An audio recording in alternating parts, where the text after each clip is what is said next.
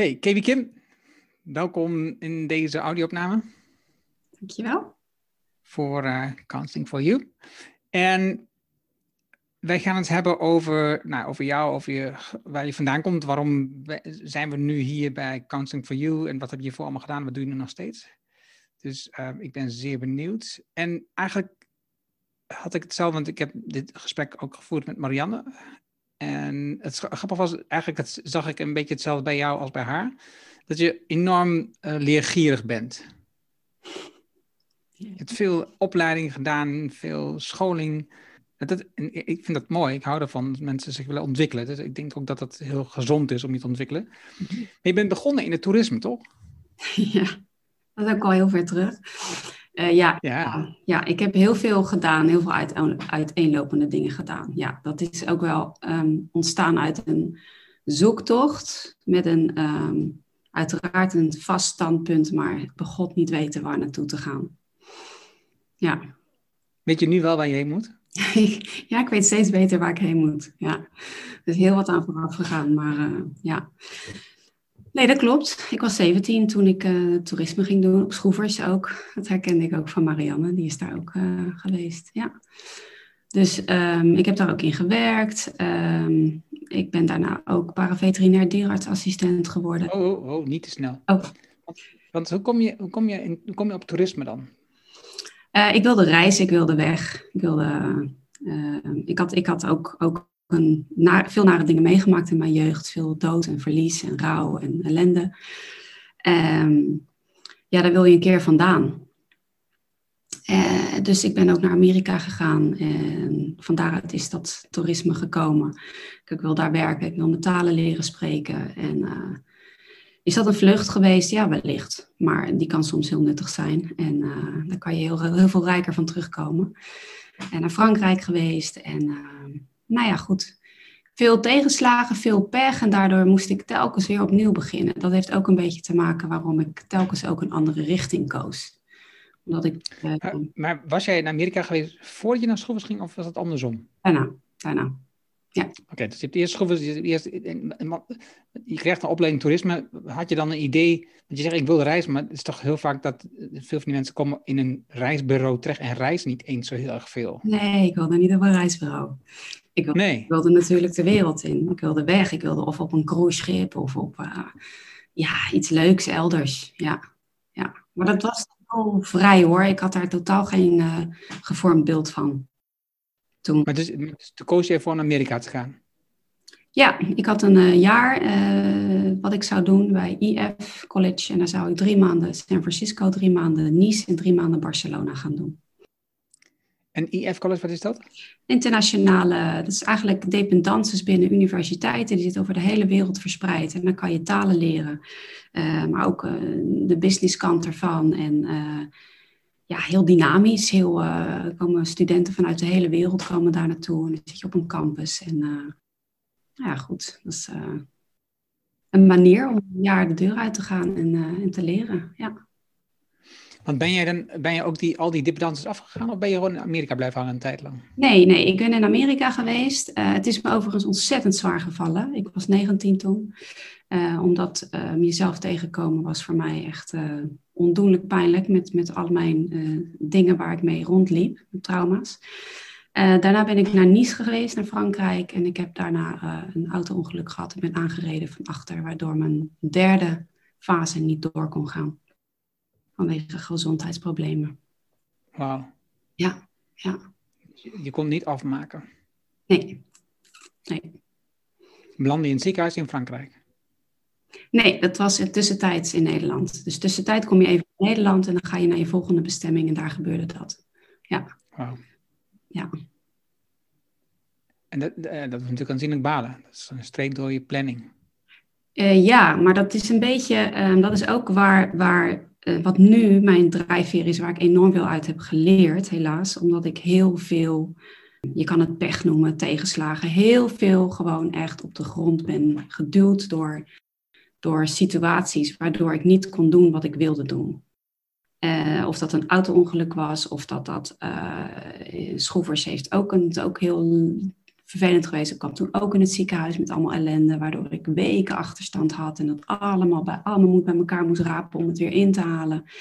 Ja, door mijn auto-ongeluk kon ik uh, niet meer in de dierenkliniek werken. Ik was inmiddels ook schoonheidsspecialiste geworden. Ik had allerlei massagetechnieken geleerd en noem maar op. En dat viel ook heel zwaar. Ik had een zware whiplash. En dat heeft jaren van mijn leven getekend. Iedere keer alsof het niet mocht. Alsof het niet, niet door mocht gaan. Alsof ik niet mocht ontwikkelen, uh, niks mocht slagen. Zo, zo, zo was de praktijk voor mij en zo voelde het ook. Ja. Bijzonder dat je het zo zegt, dat, dat je niet mocht ontwikkelen. Terwijl als ik nu, als ik nu terugkijk op waar je nu staat en wat je cv is, eh, dan denk ik, je hebt je juist enorm ontwikkeld. Klopt, maar zo voelde dat op dat moment niet. Ik was echt aan het water trappelen. Ik kwam niet vooruit. Ik was echt aan het overleven. En, en inderdaad, die, dat ontwikkelen wat ik kon. En dat, daar had ik dan controle over en een mogelijkheid over. En een lieve moeder die, die me daarin steunde en stimuleerde. Uh, vader had ik niet meer. Uh, en doorgaan, doorgaan en doen wat wel kan. Alleen um, door veel narigheid op te slaan. Um, wat, wat je doet als je klein kind bent. Wat je natuurlijk allemaal ook nog niet kunt handelen. Um, wat invloed heeft op je vorming, op wie je gaat worden. Ja, dan, dan lukt het ook gewoon soms niet. En dat ging mij fysiek, ik werd ziek. Ik werd alleen maar ziek. Er gingen dingen, ik werd op een gegeven moment, ik heb operaties gehad. Ik, ik, zat, ik leefde op prednison, ik leefde op antibiotica. Ik werd ziek van, van de ellende. En daar moest ik uh, gehoor aan geven. En uh, zo ben ik zelf uh, een goede klant geweest van de GGZ, laat ik het zo maar zeggen. Ja daar heel veel, uh, heel veel in, moeten, in moeten stoppen. Ja. Want wanneer had jij het gevoel dat, dat, dat, dat die fase voorbij was? Welke fase? Nou, van, van pech. Ja, ik kan daar moeilijk antwoord op geven. Dat is niet, uh, dat, dat, dat, het, is, het is een lange weg geweest voor me. Ja. Okay. Ik, ik, kan me voorstellen dat het je hebt daarna veel in de coaching geleerd. Ja. Uh, cursussen, opleidingen gedaan. Mm Psychologie zelfs, uh, een Open Universiteit in Rotterdam. Ja. Dat het veel te maken heeft met, met zelfonderzoek naar, oh, naar die fase. Hoe kom ik daar weer heen en ontwikkel dat? En, en, en dat je nu ook een onderdeel is van waarom je dit werk doet, wat je op dit moment aan het doen bent. Absoluut. Ja. Maar goed, kijk, um, voor mij is het zo dat de, het, de content, het inhoudelijke, wat ik weet en wat ik ervaren heb en wat ik geleerd heb, dat komt natuurlijk voor een stuk uit die rugzak. En die rugzak, die wilde ik, um, die heeft me heel veel gegeven. Die heeft natuurlijk heel veel ellende gegeven, maar die heeft me uiteindelijk ook heel veel gegeven. Dus die zwaarte, die heb ik wel leren omzetten in tools. Dus nu heb ik die rugzak nog wel. Alleen ik wil het, ik kan het al heel lang gelukkig, maar steeds meer, want het is een blijvend proces ook voor mij, gebruiken voor anderen. Alleen, alleen dat was voor mij niet genoeg. En ik wil altijd kennis blijven vergaren. Ik wil altijd de andere kant weten van iets. Als iets wetenschap, wetenschap boeit mij enorm. Ik, ik, lees daar heel veel over. Eh, ik verdiep me daar heel veel in. Maar ik, ik belicht altijd de andere kant. En dat is ook van ervaringsgericht leren, wil ik altijd kijken van, goh, is daar ook onderzoek naar geweest? En daar heb ik, denk ik, geprobeerd, of daar probeer ik balans in te vinden, om, um, ja, om, om wat ik vanuit het leven ken, om dat ook uit boeken te, te, te herbalanceren. En om zo daar evenwicht in te krijgen en van beide kanten mezelf te helpen en daardoor anderen. En ook, ook mensen te, echt te kunnen begrijpen en ze, en ze dingen mee te kunnen geven. Ja, ja ik kan niet bij voorstellen dat, dat. Kijk, je eigen ervaring is natuurlijk één ding. Maar als je weet wat de theorie erachter is en wat de oorzaken zouden kunnen zijn die breder zijn dan alleen je eigen ervaring, dan is, wordt het natuurlijk makkelijker om iemand te helpen dan alleen gebaseerd op je eigen ervaring. Ja, ja het is ook een gevaar. Alles vanuit je eigen, ervaring doen. Dus het gevaar is dat je natuurlijk alles vanuit je eigen positie, vanuit je eigen perspectief gaat benaderen. En ehm, dat is niet professioneel.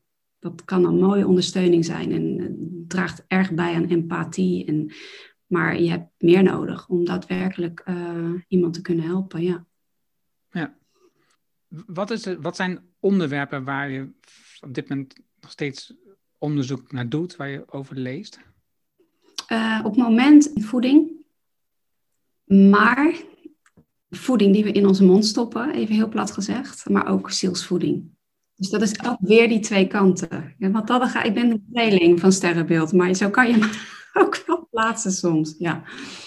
Ja. We beginnen even met, de, met de voeding die we in onze mond stoppen. Die begrijp ik uh, nog enigszins. Mhm. dit, ehm, wat, is, wat is daar jouw visie op? Heb je, eh, nou, wat, wat, adviseer je op dit moment mensen daarin? Nou ja, goed, wat ik zie is dat ook, ook als we echt kijken naar het nu, naar corona, naar wat er gebeurt, naar hoeveel uh, mensen het um, ja, ongrijpbaar affecteert, is dat, um, voeding, um, het, het is er, we zijn het. We zijn niet alleen wat we in ons mond stoppen, we zijn vooral wat we opnemen.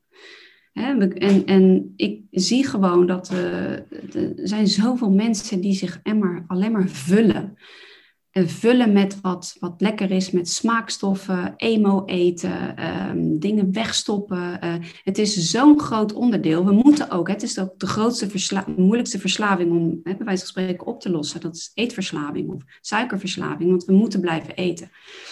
En het is, een, het is iets wat dagelijks terugkomt, wat uh, heel cultuurafhankelijk is, wat emotioneel afhankelijk is. En uh, het doet zoveel goed en het doet zoveel kwaad dat, dat vind ik heel fascinerend. Dat het ook op onze psyche zoveel inwerkt. Echt, uh, dan kijk je naar brain food, maar dat het werkelijk zoveel bijdraagt, in de goede zin van het woord dan, aan emotionele en psychische balans, die we nu zo ontzettend zoeken. Even kijken of ik het goed begrijp. Dus de, de juiste voedingsstoffen, de, juiste voeding te nemen, helpt het om je emotionele balans te krijgen, te behouden. Zeker, ja, maar ook de kennis van hebben. Weten, bewust, bewust weten wat je in je mond stopt. Bewust weten wat, het, wat je lijf met het doet, met je, hè, doet met de, met de combinatie van voedingsstoffen. Maar ook wat uh, smaak doet met onze psyche. Um, ook hoe we ervan af kunnen om alleen maar te vullen in plaats van te voeden. Uh, dat besef uh, ja, vind ik een heel. Het is niet het enige onderdeel, maar ik vind het een heel belangrijk onderdeel. En ik heb het totaal niet over diëten en, en of afvallen of puur dat het een zo'n elementair iets is in ons dagelijks leven van iedereen, mens en dier. En dat we, dat we echt gaan leren beseffen wat het effect is met wat we in ons mond stoppen. En dat we ook bewust slecht kunnen eten. Prima. Leg die, nee, die snap ik niet. Leg eens uit dat je um, niet zonder dat je erbij nadenkt um, of dat het een gewoontepatroon is. Hè? Want we, we leven zo'n groot gedeelte in onbewuste patronen. Dat we helemaal niet meer beseffen wat we maar heel de dag in ons mond stoppen. En dat je gewoon, dat ik vind het tenslotte, wie ben ik, maar ik vind het prima om gewoon lekker, ik ga nu ongezond eten. Klaar, punt geen reden voor te hebben. Ik hoef niet depressief te Ik ga nu gewoon lekker die vette pizza eten of die rolkoekjes of noem maar op. En dan weet ik wat ik aan het doen ben. Dan weet ik de consequenties er wellicht van. En daarna stop ik weer. Dus dat je daar controle over hebt door je er bewust van te zijn. Maar goed, het controle hebben is natuurlijk super ingewikkeld, zoals je net al zei. Dit is, dit is een hele lastige verslaving. Dus die suikers en die vetten en zout en dat soort dingen, die ja. trekken ons in die voeding. En dan kun je wel zeggen, ja, ik eet deze pizza en dan stop ik weer. Maar dat is natuurlijk dat is, dat is het meest moeilijke wat je, wat, wat je kunt, voor elkaar kunt krijgen. Precies, ja, dan kom je weer op het mentale stuk over. En daarom hangt het allemaal zo samen. Het is niet los te trekken, maar um, ja, een stuk kennis daarover hebben, wat je dan hebt over natuur, uh, uh, natuurvoeding, uh, ortomoleculaire voeding. Dus dat het gewoon teruggaat echt op, op celniveau wat het doet. Uh, die kennis daarover helpt mij heel erg om anderen te kunnen helpen om, om bewust te worden wat er gebeurt en waarom ze het doen. En dan daarnaast weer dat mentale stuk, die zielsvoeding, waardoor je kan verklaren waarom je doet wat je doet en waarom je eet wat je eet en waarom je patronen zo zijn gevormd zoals ze zijn. En dat we soms maar ja, slaaf is niet goed woord, maar zo voelt het, weet je, zo'n slaaf bent van je patronen. Dat je gewoon helemaal lost bent in de, in structuren die jou leiden, in dingen die je doet. En ja, ik vind het een, een uitdaging om samen met mensen ook om daar gewoon echt dat, het, ja, gezegd, het mes in te zetten. En we gaan dat eens uit elkaar trekken. We gaan het loskoppelen, we gaan het ontleden. En zo krijg je begrip over alle elementen die jou laten doen wat je doet. Waaronder voeding. Hoe, hoe sta jij dan in discussie, gesprekken uh, rondom dierlijke producten eten of juist uh, niet dierlijke producten eten? Ja, nou, ik eet zelf weinig dierlijke producten. Ik ben geen vegan. Ik ben nagenoeg uh, vegetarisch. maar ik wil daar geen stelling. Ik heb een hekel aan labelen. Dus ik, ik wil daar geen, um, geen labels op plakken. Ik wil niemand uh, zeggen wat goed is of wat niet goed is. Of dat het per definitie slecht is. Kijk, maar dit soort dingen maakt het te breed om nu in een heel klein stukje te verwoorden. Want dat, dat gaat, dan heb je het over uh, duurzaamheid, uh, de wereld. Laten we voor de wereld zoeken. De CO2-uitstoot, ja, je gaat dan steeds verder. Nou, dan zijn we last in een gesprek of tot morgen bezig.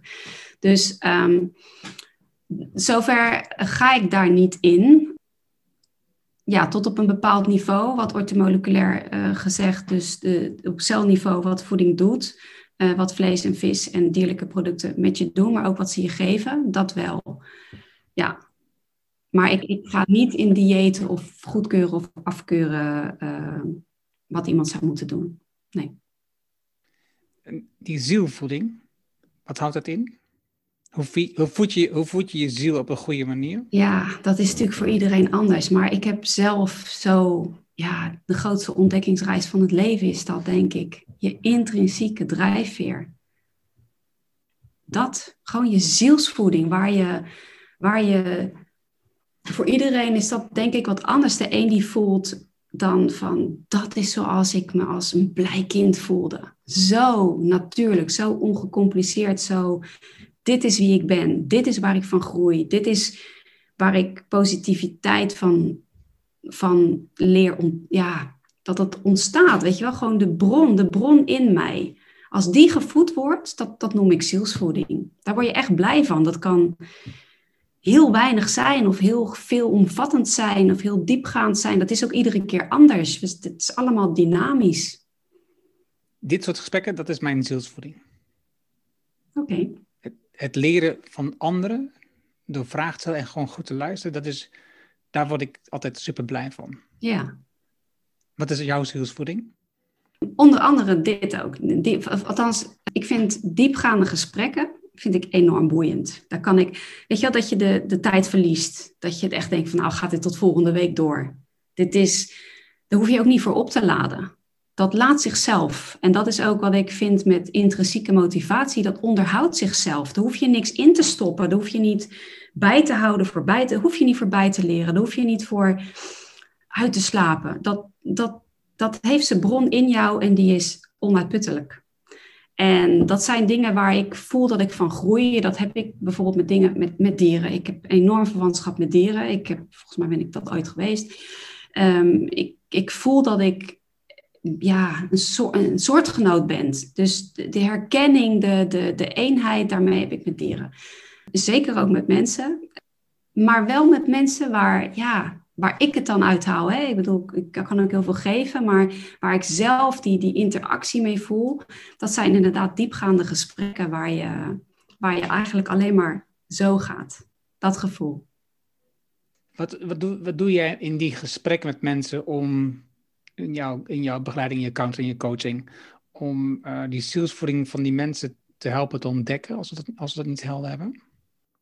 Door vragen stellen, door, door feedback te geven, door te koppelen, um, maar ook, ook door in te voelen. Ik probeer ook altijd heel veel in te voelen. Ik probeer eh, verbanden te leggen. Eh, zeker ook wel suggesties te geven, omdat soms ik, ik weet ook hoe het is dat je, dat je net niet je vinger erop kan leggen. Dat je wel weet of voelt dat dat in die hoek zit, maar dat je het gewoon net niet kan benoemen. En ik, ik, ja, ik, ik kan daaraan bijdragen. Ik voel dat ik daaraan bij kan dragen. Even terug naar jouw opleiding, maar ook jouw reizen. Je, je hebt een moment uh, psychologie gestudeerd. Mm Wat is... Een aantal vakken, hè? ik heb niet de hele... Niet heel studie, nee, dat, dat zag ik na een aantal jaar al. Je hebt een aantal vakken gedaan aan de Open Universiteit. Wat, wat heb je daar als belangrijkste uitgehaald? Nou, ik ben door die vakken ben ik echt als een idioot in wetenschappelijk onderzoek gedoken. En dat vond ik heel boeiend. Eh, ik had wat, wat, wat sites en wat dingen waar ik in kon loggen, waar ik heel veel onderzoeken kon bestuderen. En ehm, ja, dat was voor, op dat moment voor mij zielsvoeding. Ik vond dat onwijs, onwijs interessant om, uh, om die studies te bestuderen. En om de vertaalslag te maken, weer voor mij in de praktijk, voor mezelf en voor andere mensen. Dus altijd ja, die, die, die koppeling maken, uh, die schakelaar vinden van ervaring naar feiten en van feiten naar ervaring. Zoiets. Dat is mooi gezegd. Ja. gezegd. Ja, ik, ik, ik denk, uh, ik heb veel met coaches gewerkt uh, in mijn, uh, mijn bedrijf. Mm -hmm. het is, het, wat je ziet, is dat veel coaches die hebben een bepaalde ervaring, hadden een probleem in hun leven, zijn in een bepaalde coachingsvorm in aanraking gekomen, dat heeft hun probleem opgelost. En dan worden ze zelf ook coach in die methode. Hm. En dat is wat ik enorm, enorm veel zie in de coachwereld, in de coachomgeving. Ja. Dat is ook, ook mogelijk, want de coach eh, is een vrij beroep, dus iedereen, iedereen kan coach worden, ja. zelfs ik. En, het, en, en dat is bij, bij jullie dus gewoon totaal niet zo. Want? Nou, iedereen heeft gewoon gestudeerd en, en onderzoek gedaan en van allerlei verschillende kanten geproefd en uitgezocht en uitgedokterd. Het is niet alleen maar, zoals je net al zei, niet alleen maar gebaseerd op je eigen ervaring. Nee, je wilt ook de theorie erachter hebben. Je wilt ook begrijpen waar het vandaan komt. Je, wilt, het je, je kan niet alleen maar bouwen op je eigen ervaring en daar andere. soms gaat het goed, maar in de meeste gevallen gaat het gewoon niet zo goed. Dus dan helpt het om gewoon een veel breder pakket in je rug te hebben. En daar helpt een opleiding natuurlijk enorm bij. Ja. Ja. Je leeft nu in Spanje sinds 2002? Of heb ik dat niet goed? Nee, 2008. 2008. Waarom besluit je naar Spanje te gaan? Vanwege het weer of is er nog, zat er nog meer achter?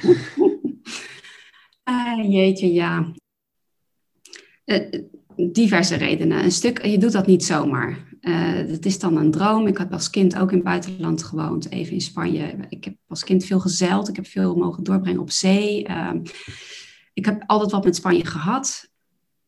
Tuurlijk het weer, ja. Uh, het zonnetje doet de mensen goed. Uh, niet zozeer de zon, maar de warmte, het licht. Hè, dat is de zon. Maar ook de mentaliteit. Ik vind de cultuur, de mentaliteit hier heel prettig in Andalusië. Ja, het is hier... Um, wat, dat sluit alweer leuk aan bij dit gesprek. Maar um, wat een mens is, dat, dat, dat doet er hier toe. Ik zeg niet dat het er elders niet toe doet. Maar mijn ervaring is dat er vaak wordt gekeken van wat heb jij, wat ben jij, wat doe jij. En hier is het even kort door de bocht, wie ben jij? Het maakt niet uit of je nou drie tanden hebt of, of, of wat dan ook.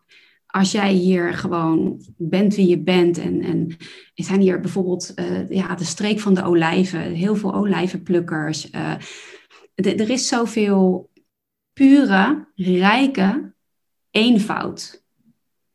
En daar houd ik van. Ik vind het ook altijd heel mooi om iets te versimpelen. En niet alles maar dat interessant en bla bla en het groot maken. Nee, versimpelen. Want daar hebben we allemaal veel meer aan, namelijk. En dat, dat vind ik hier een beetje terug, maar dat is heel erg mijn eigen perceptie. Hè? Dat is... Ik vroeg het naar jou, waarom, waarom jij naar, naar Spanje bent gegaan. Ja. ja. Maar één, één fout, dat is, ik snap dat ook daar ja, dat voelt bij mij ook altijd heel erg goed. Ik kijk uh, regelmatig video's op YouTube van mensen die alleen leven in een, in een klein huisje of met z'n tweeën in een klein huisje leven en daar, en daar een videoverslag van maken elke keer. Ja. En dat is allemaal een eenvoud. Dus je, dus we, weinig spullen, we, we, kopen weinig, we doen veel zelf. We genieten van elke stap in het proces. En het is gewoon heel bewust leven. Hm.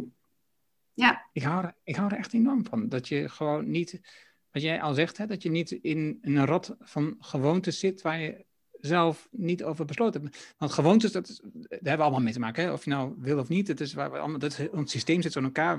Ons systeem wil gewoon zoveel mogelijk gewoontes hebben, want anders wordt het heel erg uh, druk in ons hoofd. Ja. Maar, maar, ja, je kunt wel kiezen welke gewoontes. Je kunt wel kiezen, zijn het de gewoontes die bijdragen aan wat ik wil bereiken, of zijn het gewoontes die, waar ik, van, uh, waar ik ja, ziek van word of niet, niet gelukkig van word? Ja, ja precies. En, en dat je dan gewoontes ontwikkelt waardoor je fijn leeft in een simpele omgeving, maar waardoor je ook simpel leeft met weinig middelen. Ja, dat spreekt me altijd enorm aan. Ja, ja. het is echt een beetje zo'n ui die je, die je afpelt en zo'n kern die je overblijft, waar je dan eerst heel erg hard van gaat huilen, maar daarna ja, is, het, is het zo puur en ook zo, zo sterk en zo krachtig, want dat is een ui tenslotte. Ja, daar moet ik altijd aan denken. En eh, we hebben, we hebben helemaal niet veel nodig. We, we hebben wel veel nodig, maar niet zoals we met z'n allen heel vaak denken dat we hebben. Nee, nee, we hebben heel weinig nodig. We hebben, we hebben vooral aandacht, um, zorgen voor anderen nodig. We hebben onze eigen ontwikkeling nodig, wat, je, wat jij ook doet. Hè? Dat, zijn, dat zijn dingen, je hebt gezonde voeding nodig. Ja. Maar de, de, de, focus op geld, op economisch, op spullen, uh, die hebben we helemaal niet nodig. Nee. Die kunnen ons blij maken, tuurlijk. En ook als het wordt afgenomen, weer ongelukkig maken. En, maar we kiezen er ook voor. We kiezen daar ook voor. En dan kom je toch weer bij dat stukje bewustwording van, van je hebt echt een keuze om te, om, om te bepalen waar je waarde aan hecht. En, en de basale puurheid die we nodig hebben, ja, dat is dan weer die zielsvoeding. Nu Um, jij zit in Spanje en jij coacht daar met paarden. Counseling for You is een online coaching, dus daar kun je niet je paarden inzetten, uiteraard. Dat is heel ingewikkeld. Ja. uh, maar wat, wat, wat, neem jij mee van wat jij doet met je paarden in jouw gesprekken met, met klanten? Wat neem ik mee? Nou weet je, ik, ik, uh, het, het coachen met paarden, er zijn ook zoveel varianten van. Iedereen doet dat weer op zijn eigen unieke, authentieke manier. Als ik coach, dan doe ik dat op, op mijn manier. En mijn paarden staan daar. Die zijn, dat zijn co-assistenten. Die zijn heel waardevol, doen hun eigen ding. En ik kan daar een vertaalslag in maken. Maar wat ze doen, is ook die basale puurheid naar boven halen. En dat leer ik van mijn paarden en dat probeer ik over te brengen. Uh, ook online. Wat, wat overigens echt prima gaat. Online. Dat kan. Je kan, je kan heel veel intenties en voeling overbrengen online. Zelfs in geschreven woorden. Ja, ik, ben over overtuigd. Ik heb dat ook ervaren. Dus ik, ik, van mezelf weet ik hoe het werkt. Ik, ik weet hoe de coaching daarmee werkt. Ik, ik, werk dan met een iets andere coachingvorm dan jij, maar voor mij gaat het over doelen. Dus dat je mensen helpt om hun doelen um, goed te bepalen en, en dat je daar de doelen, achter doelen aanloopt die bijdragen wat je wil bereiken. En daar heel bewust mee bezig bent. En dus niet maar um, in de waan van de dag leeft wat alles wat je afkomt. En daar, daar coach ik in een app. En dat is gewoon via messengers, zeg maar, via berichten. Is het gewoon, dat is het grootste deel van de coaching gebeurt gewoon daar. Dus elke dag of nou, om een paar dagen, dat ligt een beetje aan hoe de klant erin zit. Uh, gewoon berichtjes, uh, vragen stellen, ontwikkelen, kijken wat, waar ze mee bezig, wat, hoe gaat het met je, wat, wat zijn je...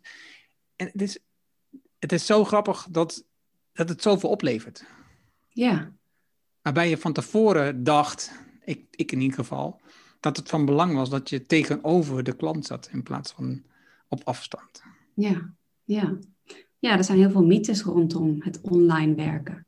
Uh, denk ook niet dat het. Dat, je moet er ook wel. Um, ook daar weer, hè, weer, weer kennis van hebben. Meer dan, dan zomaar uh, die, die computer aanknallen en, en zo gaan praten. Dat heb ik dan, hè, dat Marianne ook heeft gedaan, uh, master gedaan voor echt e-counseling, e-coaching. Geschreven coaching is ook enorm krachtig. Dus per e-mail, dat, daar zit zoveel meer in dan men op het eerste gezicht denkt. Ja, ik, ik denk dat het ook heel erg ligt aan, aan hoe je bent ehm, als counselor, als, als hulpverlener die online werkt. Uh, hoe je eigen visie en perceptie ervan is, uh, is heel erg bepalend in hoe je het overdraagt. Het schrijven, uh, hoe, hoe zet jij dat in? Wat, wat, wat betekent dat voor mij als klant bijvoorbeeld? Wat moet ik dan doen? Nou ja, goed, schrijven is heel reflecterend. Hè? Dus uh, je schrijft, um, er is een dialoog. dus er is een vraag en er is een antwoord en dat komt terug. Dus een conversatie. Um, daarbij gaat er heel ander hersenproces op gang dan dat je iets uitspreekt. Wat ik kan mijn gesprek, nu kan ik mijn gespreken, gesproken woorden terugluisteren, maar normaal gesproken hè, doen we dat niet. Het is gezegd en klaar. En alles wat blijft hangen op, eh, dat is onze eigen uh, perceptie en onze eigen interpretatie, wat volledig afhangt van hoe wij zijn, dus van de ontvanger. Nou ja, als je iets opschrijft, dan ga je het ordenen, je gaat het reflecteren, je gaat het structureren. Het moet uh, begrijpelijk overkomen voor de ander. Dus je leest het een keer of tig terug. En zelfs na het verzenden lees je het weer terug. En krijg je feedback van je counselor, lees je het weer terug, want die komt terug op jouw verhaal. Dus je leest het antwoord terug en je gaat weer terug naar je eigen bericht. Het heeft dus zo'n impact. En daarnaast moet je geschreven woorden vinden die, die expressie geven aan wat jij kwijt wil, wat jij wilt delen of, of het antwoord dat jij moet geven. Terwijl we sprekend kunnen we nog, hè, we kunnen onze handen gebruiken, ja, dingen, ja, je weet wel, nou ja, zoiets, ja, ongeveer. We kunnen er heel veel draaien aan geven en dat kan geschreven niet. En het mooie is dat het uh, in die zin tijd en plaats ongebonden is. Dus uh, je kan zowel een mailtje op je mobiel, op je telefoon, kom je terug van je werk, kom je terug van een nare ervaring van iemand en je zit omhoog. Je kan het, je kan het kwijt, je kan het intypen, je kan het sturen. Uh, het is dan heel primair, gevoelsmatig is het hè, op papier, niet op papier, op scherm gezet. Het is, ik, ja, het is een beetje alsof je iemand zijn hand vasthoudt en het samen, samen doet. Dat heb je een beetje met geschreven coaching. Het kan constant. S'nachts, je ligt in bed en het spookt. En, hè, want de tijden waarin we piekeren, wat we zo nodig hebben over ellende op ons werk of privé of whatever. Je wilt dat kwijt. En op dat moment, natuurlijk kan je het opschrijven en iemand, iemand laten lezen. Maar je kan het ook opschrijven, intypen en hup, verzenden. En ja, zit je er dan niet echt op met iemand eh, die jou verder feedback daarop geeft? Ja, dat is toch prachtig? Anders moet je wachten op die afspraak die uh, 15, uh, weet ik het wat, gepland staat om drie uur. En dan ben jij weer helemaal uit je moed. En dan gaat het misschien eigenlijk hartstikke prettig en goed. En dan zit je daar, ik ken dat zelf ook, zit je daar in die wachtkamer en denk je, god, moet ik alles weer oprakelen. Maar toen leefde het. En nu op het moment weer niet. Maar toen had je het kunnen delen. Ja, ja ik, ik, ik ben het helemaal eens. Elke ochtend uh, schrijf ik in mijn journal en het, ja, er komt van alles in. maar, het, maar het, is zo, het is zo fijn om het uit te schrijven. Ja. En, en, en in journal scheelt dat natuurlijk, dit is voor mezelf, dus niemand leest dat. Ik lees het zelf ook bijna niet meer na. Maar dus het voor is dus, voor mij is dat ik niet zoveel structuur hoef aan te brengen als, het, als je dat zou versturen naar, naar een coach. Want dan, zoals je al zegt, dan moet je wat meer nadenken over de emotie, over wat voel ik nou precies. Nee, dat hoef ik niet, ik kan het gewoon uitschrijven. Maar alleen dat helpt al. Ja. Ik zat nog te denken, een vraag die ik net nog had was, um, jij, we hadden het net over die voeding. Is er, is er iets wat ik zou kunnen lezen wat mij op weg zou kunnen helpen daarin? Waar je zegt, nou, dat is, dat is een goed startpunt. Een bekend boek, niet nieuw. Voedselzandloper vind ik een goed boek. Ik zou nu niet een, een titel kunnen geven waarvan ik achter het hele boek sta. Ik. Maar voedselzandloper is toch een titel, dat is toch goed? Ja, ja. Ja, dat is een mooi beginpunt ja, een, een, een, een neutrale, feitelijke visie op, op voeding. Ja. Interessant, interessant. Ja, ik ben benieuwd. Wat is, wat is jouw specialisme die jij voor Counseling for You inzet? Dat, dat is dat ik qua bedrijfsmatig werken voor werknemers en managers ben. Maar daar heel snel achteraan zeg ik dan weer, die zijn gewoon mens en hebben te dealen met hun gewoon, net als iedereen, menselijke issues. Dus de werknemer in functie, de manager die de manager moet zijn, um, let it go. Tuurlijk moet je je functie en je verantwoording dragen, maar dat kan alleen als jij dicht bij je intrinsieke drijfveren staat. Dan gaan ziel en zakelijkheid samen hand in hand dan ben je geloofwaardig. Dan, heb je, dan ben je de inspiratiebron voor anderen. Dan groei je met z'n allen. Dus dat in die functie dwarrelen en ehm, ja, daar ga ik altijd heel snel vandaan. Want daar zit helemaal geen bron. Die zit in jou als mens. Ja, en ik kan me voorstellen dat je alle aspecten die je hebt geleerd in je rugzak zitten, dat je die meeneemt in je coaching. En het ene moment is er wat meer van dit en het andere moment wat meer van dat. Het, ik kan me voorstellen dat, dat omdat je, het is, je gaat in gesprek met iemand en een bepaald moment gaat het meer over de voeding en andere mensen zou het wat meer gaan over ehm, nou, weet ik veel, maar eh, eh, eh, vitaliteit. En, je hebt zoveel verschillende onderwerpen. Dat je de, dus, dus die, telkens in een gesprek heb je natuurlijk dat jij het ene moment uit dat meer plukt en dan meer uit dat plukt om de klant te helpen naar de beste weg. Tuurlijk, dat, dat is weer een stukje holisme. Het, het is holistisch. Sommige mensen zeggen holistisch, wat is dat? Of, of wat. Nee, alles is een geheel alles hoort bij, bij elkaar. Als jij um, als manager, um, uh, je hebt te dealen met, met, met de praktijk, met omstandigheden, met de mensen, met je teams. Maar, dus, maar degene waar dat uit moet ontstaan, de kennis, de vaardigheden, de, de, de, de menselijkheid, de empathie naar je teamgenoten, noem maar op, dat komt van jou als mens. Dus hoe jij inderdaad jezelf voedt, dat is het fundament van wie jij bent. Dus, uh, maar ook hoe, jij, uh, hoe jouw eh, sociale leven eruit ziet. Ook hoe jij voor jezelf zorgt, mentaal en fysiek. Uh, als dat allemaal een puinhoop is, dan, dan is het een groot gekunstel wat je nooit vol kunt houden. En waar je dan tegen ellende aan gaat lopen. Wat je keihard terugkrijgt van je omgeving. Dus wil je dat fundament gewoon goed opbouwen, moet iedereen terug naar die kern. Ook de manager, ook de directeur, ook de productiemedewerker. Het doet er niet toe. Zijn er nog iets vergeten? Heb ik iets vergeten te vragen? Wilde je nog iets vertellen?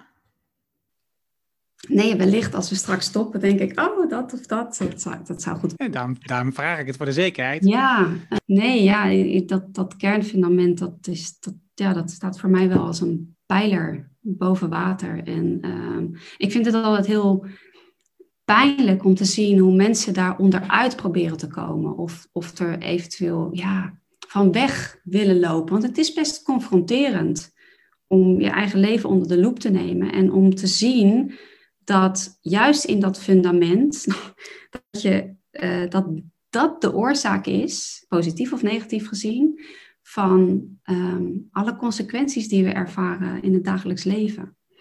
Dus um, terug naar jezelf. Niks buiten jezelf leggen. Niet iedereen de schuld geven. Niet, nee, jij.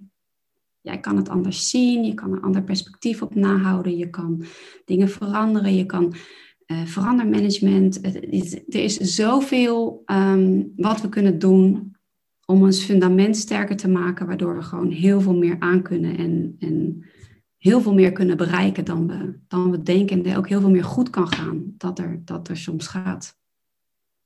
Mooi zeg. Kevin Kim, dankjewel. Super dankjewel voor dit leerproces van mij weer. Ja, ja, dat, zo zie ik het. Het is een ontdekking wat ik mag leren. En ja, ik vind het mooi om te doen. Ik hou ervan. Dus ik ben daar blij mee. Dankjewel. Graag gedaan.